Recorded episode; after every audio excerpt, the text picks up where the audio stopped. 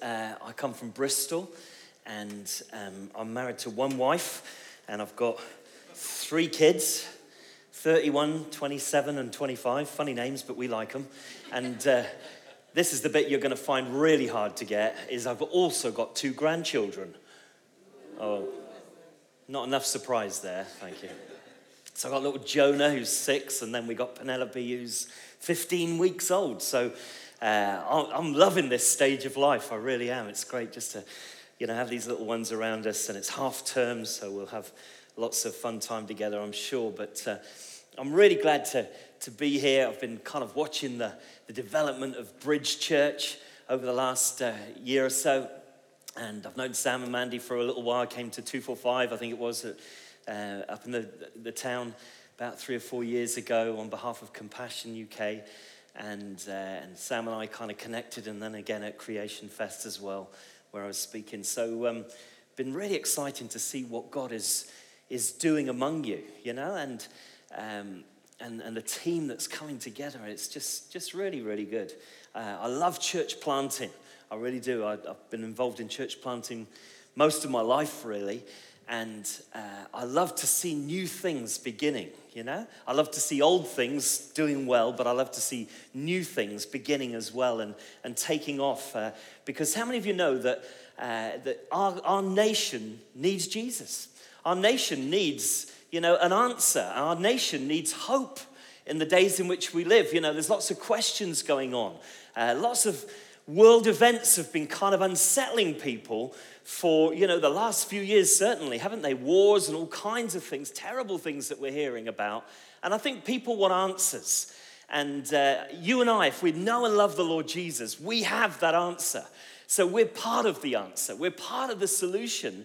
And that's why God has brought you together to be a bridge to reach out to people and help people to come across into the kingdom of God and find that place of hope. So uh, I love it. You know, all across the country, I've seen churches rising up, and I've been involved in some of those church plants as well, and it's just so exciting to see. And you know, whether it's units on business parks or hotels or schools, or uh, I remember being in a, a pub right on uh, Brighton seafront where we were planting a church as well. That was pretty cool. I remember being in a nightclub in Liverpool. And, uh, you know, it was all mirrors all the way round, you know. So when I went for a response at the end, about three people put their hands up, but it looked like 33 people put their hands up, you know. Really good. But um, uh, just all kinds of different places where we're seeing God's kingdom rising up. And I want to encourage you here in Launceston today that you're part of something bigger, that you're part of something that God is doing not just across our nation, but right around the world. He's raising His church up uh, and uh, using His church to be uh, part of the solution in bringing uh, hope to the world. So uh, be encouraged today, won't you, that, that God is for you. And if God is for you, who can be against you? Um, these kind of early days of church, it's good to get good foundations into the life of the church. And I know that Sam has been doing a lot of that. But if you've got a Bible, just go to um, the letter to the Philippians, the church in Philippi. Uh, I don't know how long you've been kind of part of church life or part of being a Christian, uh, but the Apostle Paul was a key character in the New Testament and uh, he had an amazing testimony. He was like hated Christians, but then he met with Jesus and he became the biggest supporter. And uh, he would plant churches and he would encourage churches. He would write letters to churches just to give them hope and encouragement in uh, the, the times that they were going through.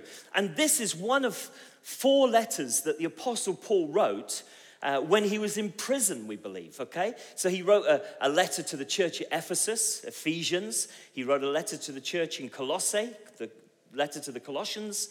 And uh, he also wrote a letter to an individual, a guy called Philemon. Uh, not Spider-Man, Philemon. And, uh, uh, you know, that was just to encourage him just to think differently about his view of slaves and all that kind of thing. And, and, uh, but he also wrote this letter uh, to the church in Philippi. And some say that it was written when he was in captivity in Rome. In Acts 28, you can hear how, after all his travels, he ends up in Rome and he's there in a house under guard, but he's allowed to speak uh, and preach the gospel. And um, he knew his time was near. And so he had all this stuff that he wanted to pour out. He wanted to encourage the church. He wanted to equip the church because he knew that his time was near, that maybe any day now he could be executed because of his faith. Um, but he loved the church so much and wanted to encourage them. Now, his association to Philippi went back um, to the second missionary trip that we read about in the, the, the book of Acts. And if you just actually, let's, let's just go back to Acts chapter 16. Sorry, keep your finger in that page, won't you? And Acts chapter 16. I'm going to need my glasses because I'm a granddad and I'm getting old, you see. So if I can find my glasses, there we go. And uh, you remember that, that uh, Paul and Barnabas and Timothy and others, they traveled around and they were able to uh, encourage the church and plant the churches. And and uh, in Acts chapter 16, we'll find out how this happened, this, this kind of association with Philippi. In verse 6, it says, Paul and his companions traveled throughout the region of Phrygia and Galatia, having been kept by the Holy Spirit from preaching the word in the province of Asia. See, sometimes God doesn't want you to do certain things. He, he's got a, a perfect time that He wants that to happen. So maybe you feel like, you know, uh, you've had a heart to do something, but you've been stopped in your tracks well, maybe it's the Spirit of the Lord who's just holding you back right now because it's not the right time. And He's got other plans for you that He wants to use you in. And, uh, and so it says, verse 7 when they came to the border of Mysia, they tried to enter Bithynia, but the Spirit of Jesus would not allow them to. So they passed by Mysia and went down to Troas. And during the night, Paul had a vision of a man of Macedonia standing and begging him, Come over to Macedonia and help us.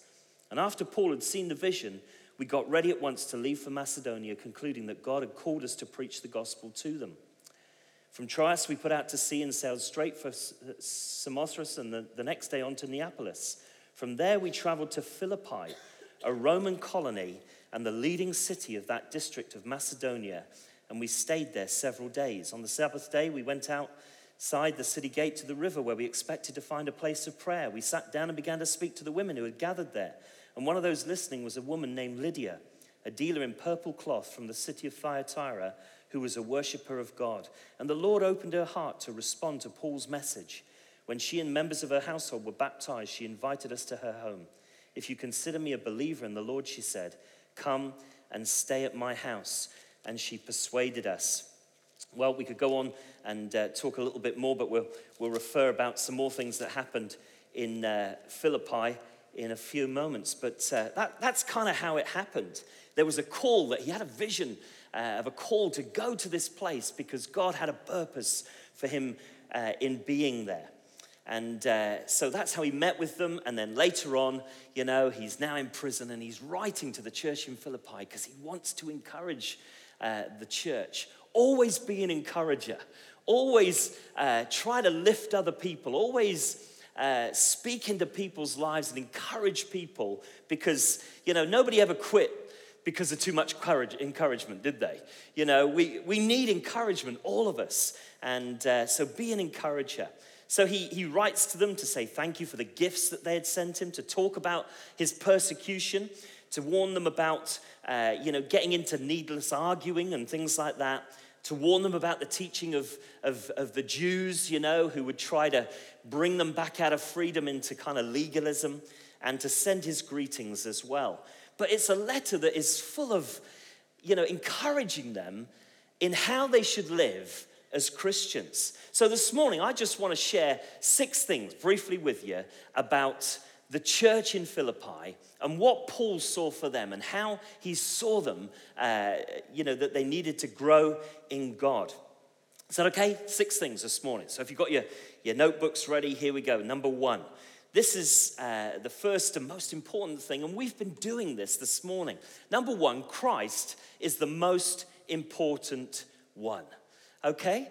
Jesus is the most important one, and Paul wanted to get that message across amongst everything else, all the excitement of church planting, all the excitement of building programs, all the excitement of activities, and all of these things, Paul is saying Christ is the most important one. In fact, through this short letter of four chapters, Paul mentions the word Christ 37 times. 37 times. You know, he's talking about Jesus who is the Christ. What does Christ mean? In the Greek, it's Christos. It means the anointed one. And Jesus is the anointed one.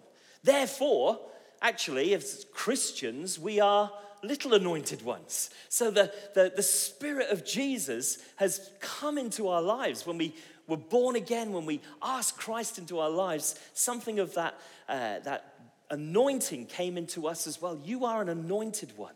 God has anointed you to serve Him in these days and to speak up for Him and to uh, share your faith. We are the little anointed ones in many ways. But you know what? The danger is, you know, we can get so excited about all that's going on here that we talk more about church and the community center and, and all of those things and skate parks and kiddies' play areas and all of those, and that's all so important that we forget to talk about Jesus. And I want to encourage you as you're sharing your faith, as you're talking about what you did over the weekend, talk about Jesus. Talk about him because, uh, you know, he's the most important one. Make sure that you start the day worshiping Jesus. Uh, grow in your relationship with him. Love Jesus. I, I love the way Abby and the, the band just led us in some beautiful worship there. And, uh, you know, I go to lots of churches and I sing songs which kind of, you know, seem to be more about me than they do about him, you know? It's all, all about me and how I'm feeling and, oh, woe is me, you know, I just want to shoot myself half the time, you know. But, but uh, you know, uh, I loved it this morning because we sang songs about Jesus. Be lifted up. And Jesus said that. He said, If I be lifted up, I will draw all men to me. So we've got to keep lifting up Jesus. We've got to keep preaching Jesus. We've got to keep talking about Jesus, worshiping Jesus, you know? And, and I love the fact, you know, with the kids' ministry and everything, you know, so many churches and programs are all about entertainment for the kids and, you know, keeping them happy and all the rest of it. But here it's about Jesus. You know, we want these children to grow in the knowledge and, and the love of the Lord Jesus. So Christ is the most important one. This has to do with our priority. This is about Christ centered living. And you know, when you uh, ask Jesus to come and change your world and change your life and forgive you and cleanse you and all of that to be Lord of your life, it's about Him being at the center. Now, I fail miserably most weeks, but thank God that there's grace. Thank God that there's forgiveness. You know, I mess up some. How, how about you? Am, am I the only one? Okay, no, I mess up all the time. I really do, you know, because my mind thinks stupid things, or, you know, I behave wrongly, or my attitude stinks sometimes, or the words I say, you know, not appropriate. But, but what's going on, you know? Jesus needs to be the most important one. So I need to get my life back into a place where Jesus is central to that and uh, where uh, he rules, where he's Lord. Let's keep talking about Jesus. The very last thing that, uh, you know, uh, Acts says, it, it's uh, the last verse, it says that Paul, you know, there he is in Rome and he rents a room for two whole years and he boldly proclaims the Lord Jesus Christ. Uh, is talking about Jesus all the time. So, Christ centered living. Christ is the most important one. Here's number two. Uh, in verse 18 of Philippians chapter 1, uh, we won't read all these scriptures, but uh, we'll just draw some thoughts out. Um, verse 18 uh, What does it matter? The important thing is that in every way, whether from false motives or true, Christ is preached, and because of this I rejoice. Yes, and I will continue to rejoice.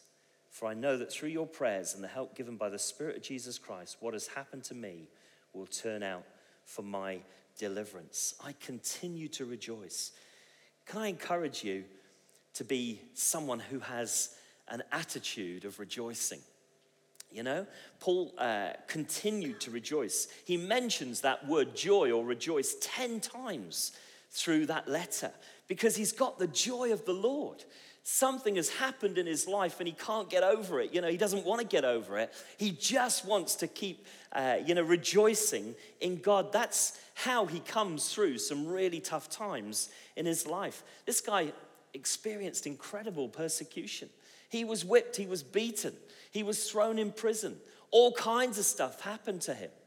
But he keeps on rejoicing because he finds that that's the key to his deliverance. He finds that that's the key to overcoming in that situation. He counts it all joy.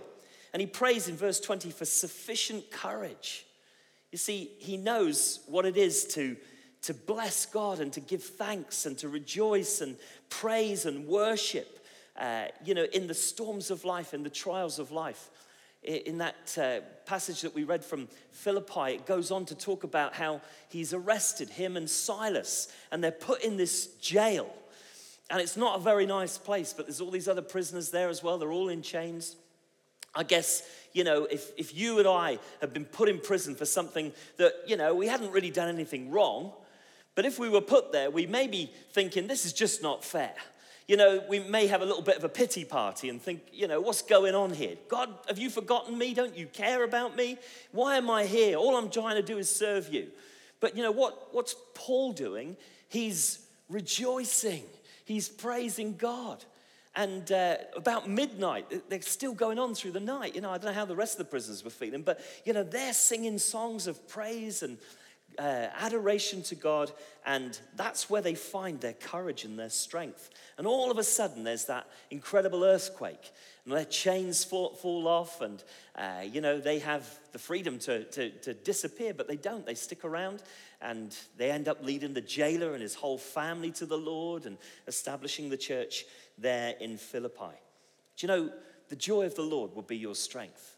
I don't know what you're going through at the moment. Maybe you're going through a bit of a prison experience. Maybe you're going through uh, a tough trial in your life. Maybe things are unjust for you right now. Maybe there's uh, you know, situations that are unfair, things that you feel that you're chained up and bound in.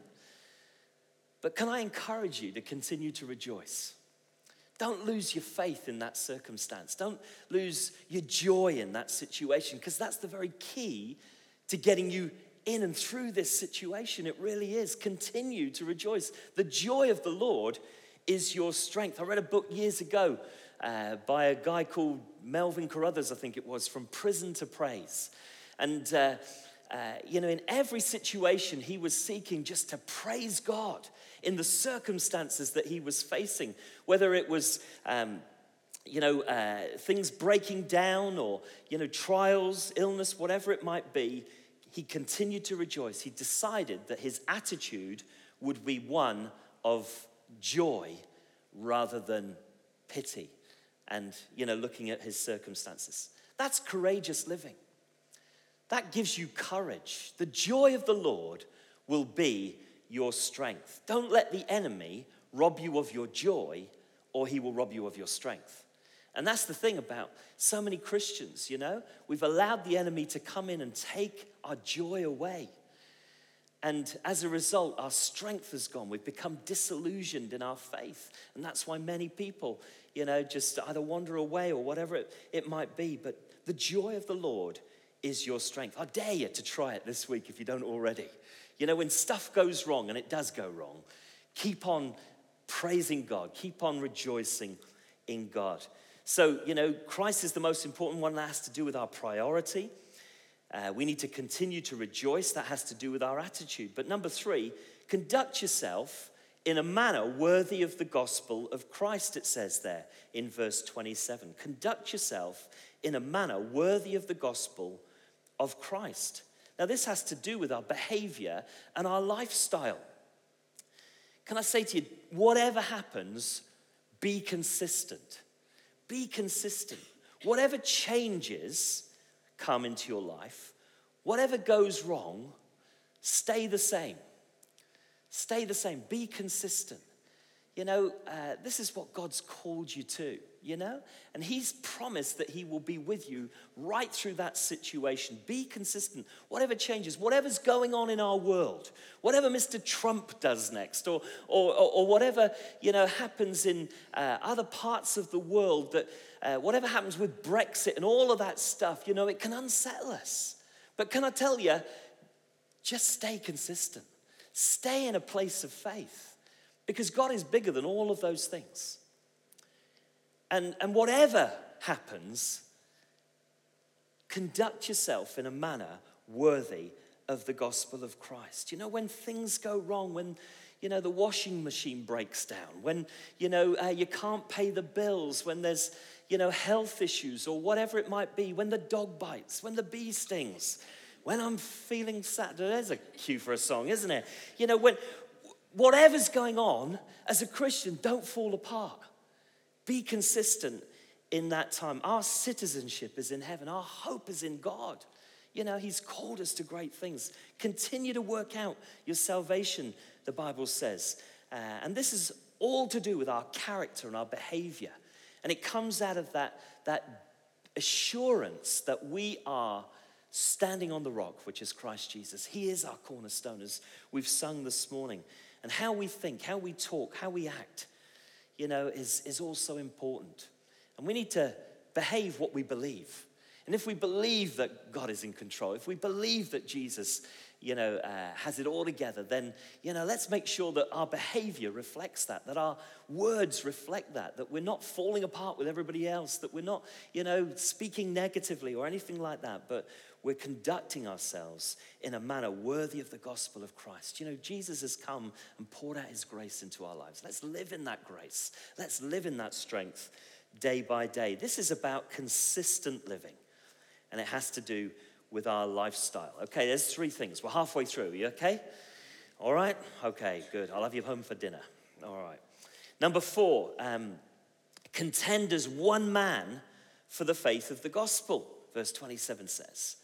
Uh, now, that has to do with our relationship as, as believers, as Christians. Contend as one man for the faith of the gospel. This speaks of cooperation. The Greek word for cooperation there, uh, or the picture that is given, this one man thing, is sunathlos. And it means to be strong together as athletes. Now, athletes train hard, you know, a lot of the time they're, you know, they're individual and, uh, you know, they're, they're competing against others. But, but imagine that kind of four by four relay. You know, they have to be strong together, they have to be tight together, they have to be disciplined. They have to get the timing right of when they hand over the baton. Uh, they've got to get it all worked out. You know, this is being strong together as athletes and uh, contending as one man for the faith of the gospel, Paul says. You see, when there is unity, it's hard, harder for the enemy to destroy. Watch out for him because this is a spiritual battle that we're in. And, and the, the enemy always hates new things because he'll try to, to cut it off. You know, he'll try to get into the foundations. He'll try to get into, uh, you know, those areas where he can get a, a hold and a stranglehold and, and try to pull things down and, and stop things from working out.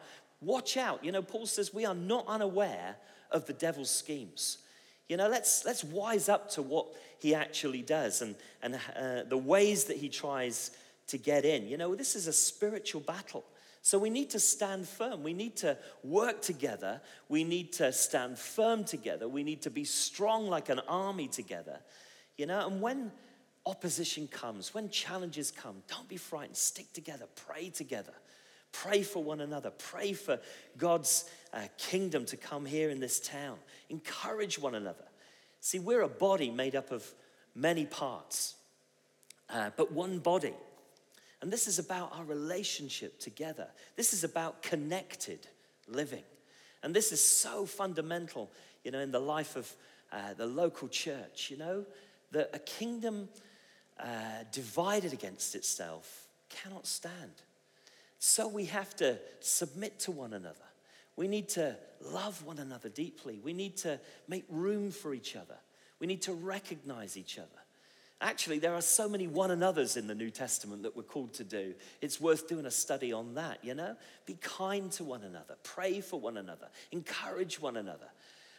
So many one another's, there really is. But this is all about our relationship. This is all about connected living.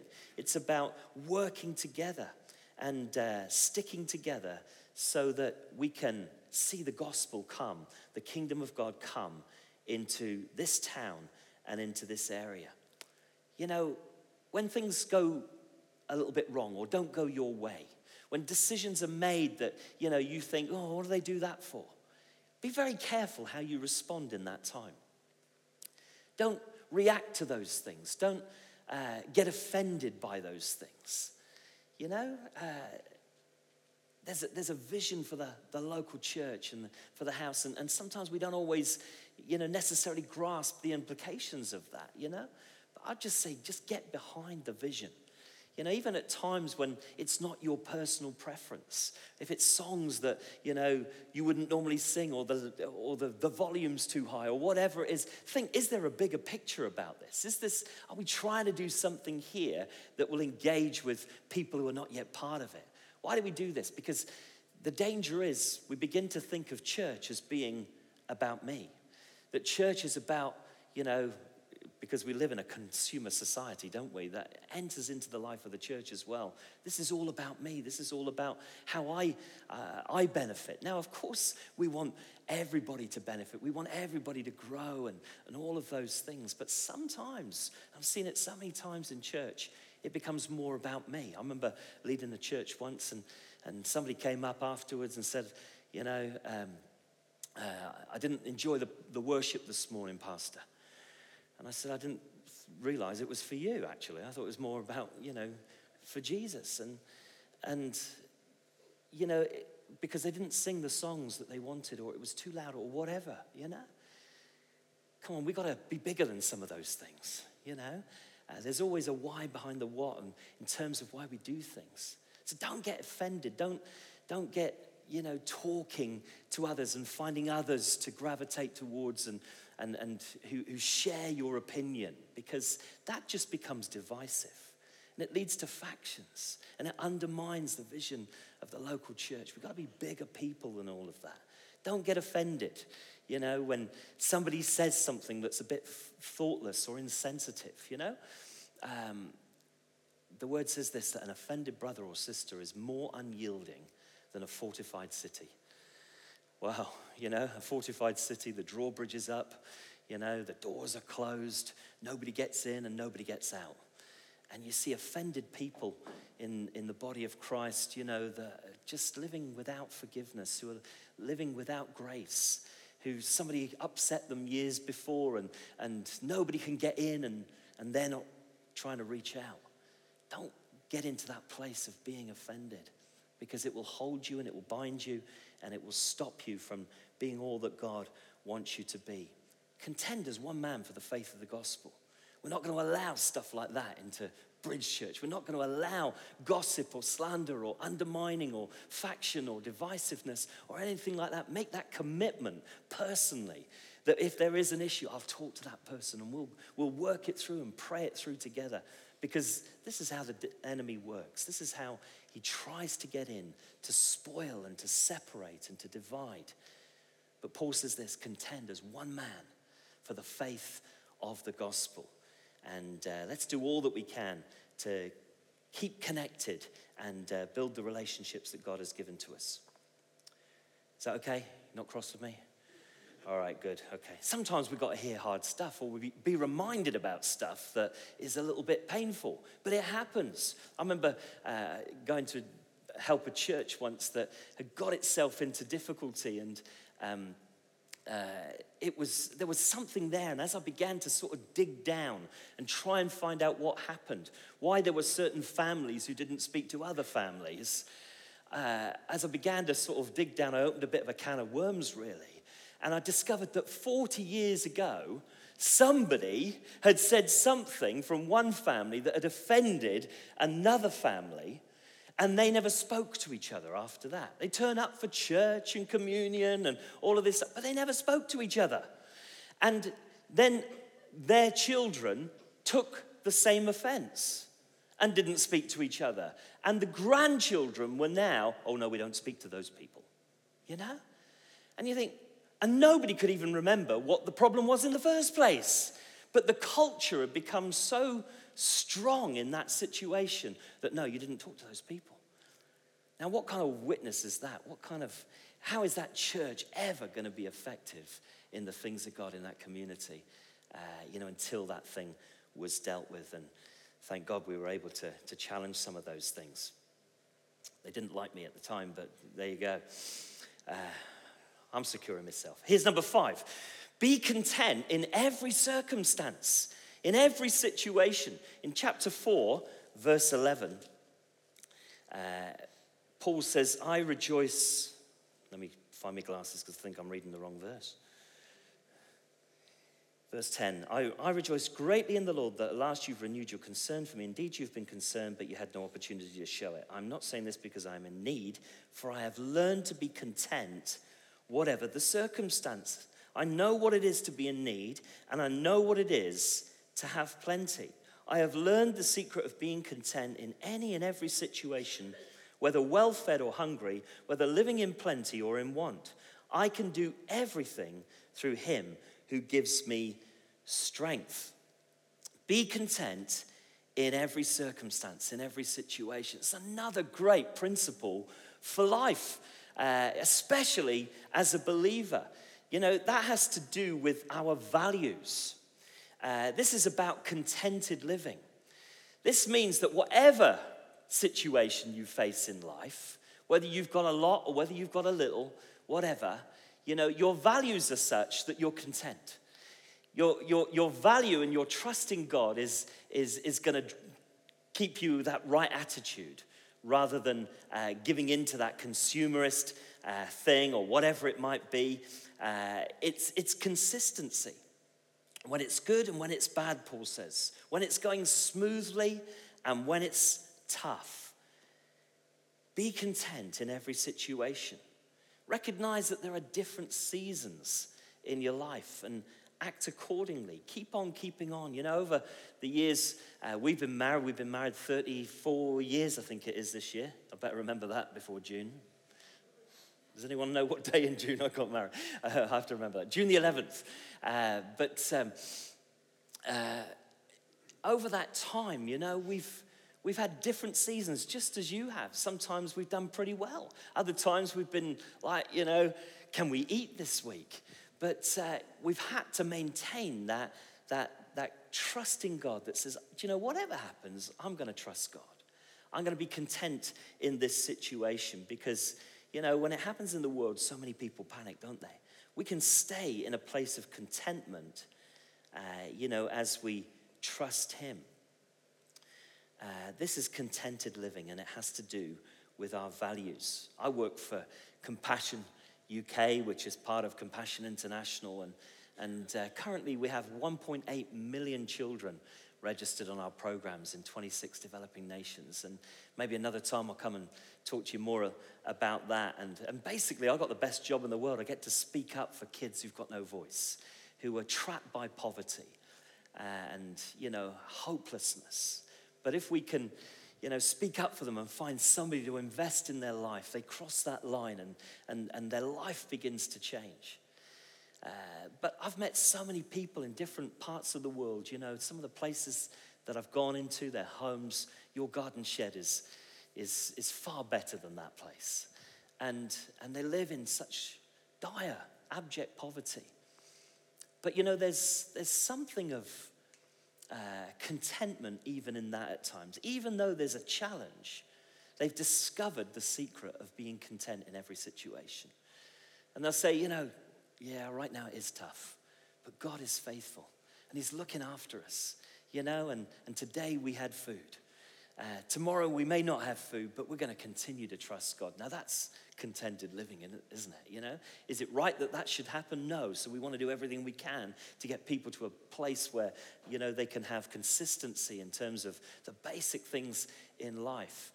I remember um, back, well, quite a few years now, when the Kosovan crisis was on, and uh, I went over to Albania and uh, was there for about three weeks, uh, just working in a kind of refugee type place situation. And I remember these people who just come out of Kosovo back to Albania.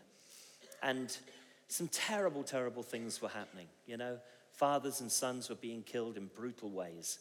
So you had lots of mums and younger children coming back. But uh, we had this great big kind of warehouse, and, you know, these families would come and they would have like a, a six foot area, and then the next family, and then the next family, just up and down this warehouse. And, and uh, you know, they perhaps been given 15 minutes to get out of their home.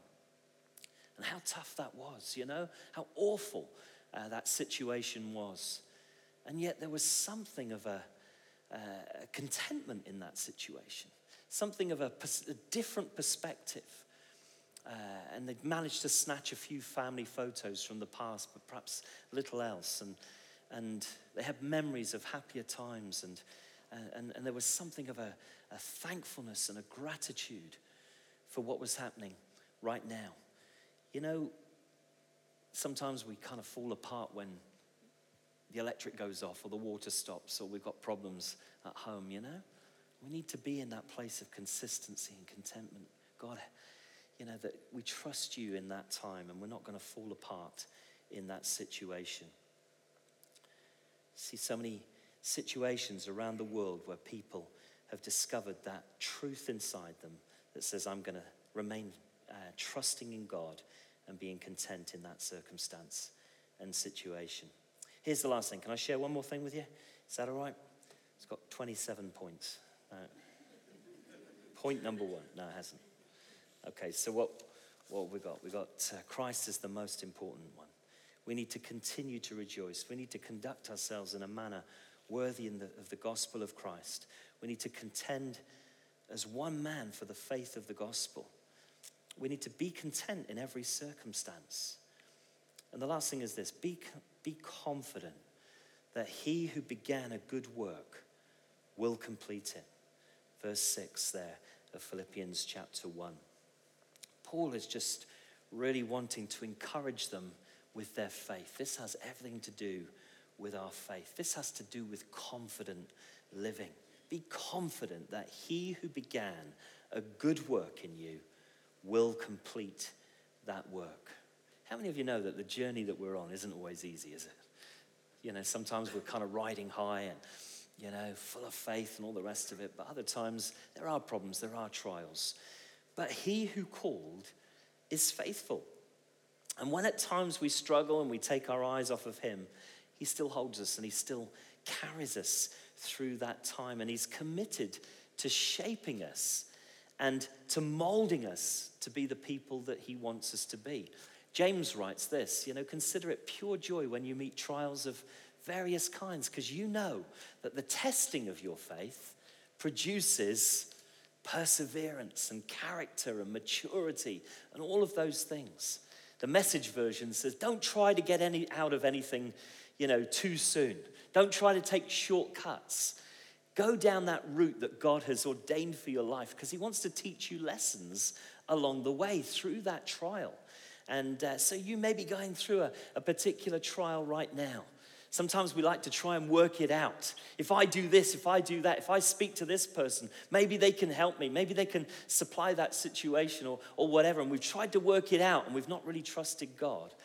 But actually, He wants to take us down a difficult road because He's maturing us and He's building perseverance in us and character in us and, and developing us along the way. He's committed to shaping us and molding us to be the people that He wants us to be. And because He loves us, we can have confidence that He knows what He is doing and only does what is best for us. Sometimes we don't understand it. You know, the, the word says that His ways are higher than our ways, and His thoughts are higher than ours. And that's because He's God. So we work it all out logically, but God sees a bigger picture. And his ways are higher, and he does things that don't seem to make sense at times. You know, we think, God, why have you done that? You know? But he sees the bigger picture and, and what he's wanting to produce in each one of us. You know, again, the word says that he is the Alpha and the Omega. He's the, that means the beginning and the end. And what he has begun, he will always finish. Now, if he's the beginning and the end, everything else in the middle is taken care of. If he's the starter and the completer, if he's the beginner and the finisher, if he's the alpha and the omega, then everything in between is taken care of. I don't need to worry about it. I can sleep at night because God is dealing with those things. Has it ever occurred to you that nothing ever occurs to God? You know, it, it, it, doesn't take him by surprise. Oh no, Luke's facing trials. What am I going to do to help him? You know, God, God doesn't think that way. God knows all about that stuff before it even happens. And he's got a plan to bring Luke through and to, to train him and to help him uh, in that time as well and to develop him uh, through that situation. So if he's the beginning and the end, then everything else in between is taken care of. So the writer to the Hebrews says this later Do not throw away your confidence, it will be richly rewarded. You need to persevere so that when you have done the will of God, you will receive what He has promised. And we need to be faithful in that time, trusting that God has started something in us and He's going to complete that work in us as well. And, you know, the journey uh, can be so different. I remember when I went to Albania, that first of all, I got into a car and was driven to the airport. Then I, I went on a shuttle uh, to get out to the, uh, the gate. Uh, so it was a different vehicle again. Then I got onto a plane and flew to uh, the east coast of Italy, Bari. And then I got onto a ferry and went across this ferry uh, crossing. And, uh, you know, it was quite bumpy and all the rest of it. And then, then when I got to the other side, uh, I got into a minibus. And the minibus took us to part of the journey. Then we got into a lorry. And then after the, uh, the lorry had gone as far as it could, it dropped us at the end of a road and we had to walk down this, this lane for a couple of miles. You see, the journey was very different. There were different vehicles along the way, different experiences along the way, uh, different uh, situations. There were uh, different scenery that I was able to see. There were different perspectives. Sometimes I was right up high and I could see everything below. Other times I'm just walking along and, and, and what's right in front of me. Uh, there were different experiences of, you know, it was quite a, an interesting time. There was, uh, you know, guns pointed at me at one point. There was uh, minibuses breaking down, there was stuff that was stolen, there was all kinds of things, you know, the, all the different um, tanks from Germany and Spain and Britain and all the rest of it were trundling through, and, and uh, soldiers marching out to, to, to do warfare, and uh, there were bombs going overhead from the American ships. Uh, you know, in the, in the sea, and they were just flying over, and we could see them at night, you know, and, and all these different experiences that I was having on this journey that uh, I was undertaking. There were different people along the way, different traveling companions, and different conversations that happened, and all of this stuff. What I'm trying to say is that the, the journey that we're on in life will involve many different things. Many different experiences, many different ex- perspectives, many different people will journey with us. Many different relationships will be a part of that. Many uh, you know, things that would perhaps concern us. Other things that, you know, uh, were actually quite exciting were happening as well. And that's all part of life. And we negotiate our way through that journey. But be confident that he who began that journey in you, that beginning in you, will bring it through to completion. So I want to pray for you this morning, and maybe the band could come back and, uh, and help us. Um, and I wonder, Abby, could we just sing that Be Lifted Up again? You know, is that okay? And as we kind of pray together, you know, some of this stuff is, you know, connected with you. Maybe it's just one thing and you haven't listened to anything else, but there's just one thing that's connected with you this morning. Respond to that. You know, in, in faith this morning. I wonder if we can just stand to our feet and I want to pray for you. And then we're going to sing this song. And maybe we need just to humble ourselves this morning and we need to bow before Him. Maybe we need to bow a hard heart. Maybe we need to bow a, a proud heart before Him this morning. Uh, a heart that says, I don't need God, I, I can work this all out on my own. Or um, maybe we've been just surrendering to the circumstances around us maybe a, an illness or uh, a big financial situation or a relationship breakdown or whatever, and we've kind of surrendered it to it because it's so overwhelming. But the problem is we're surrendering to the wrong thing. And we need to bow before Him and see Him lifted up in our lives. so that Christ becomes the most important one. So that as we worship Him and as we praise Him and adore Him, something of strength comes into our lives, something of renewed joy and faith and hope begins to uh, touch our hearts again, so that we can respond and not react, so that we can respond in faith and not in fear.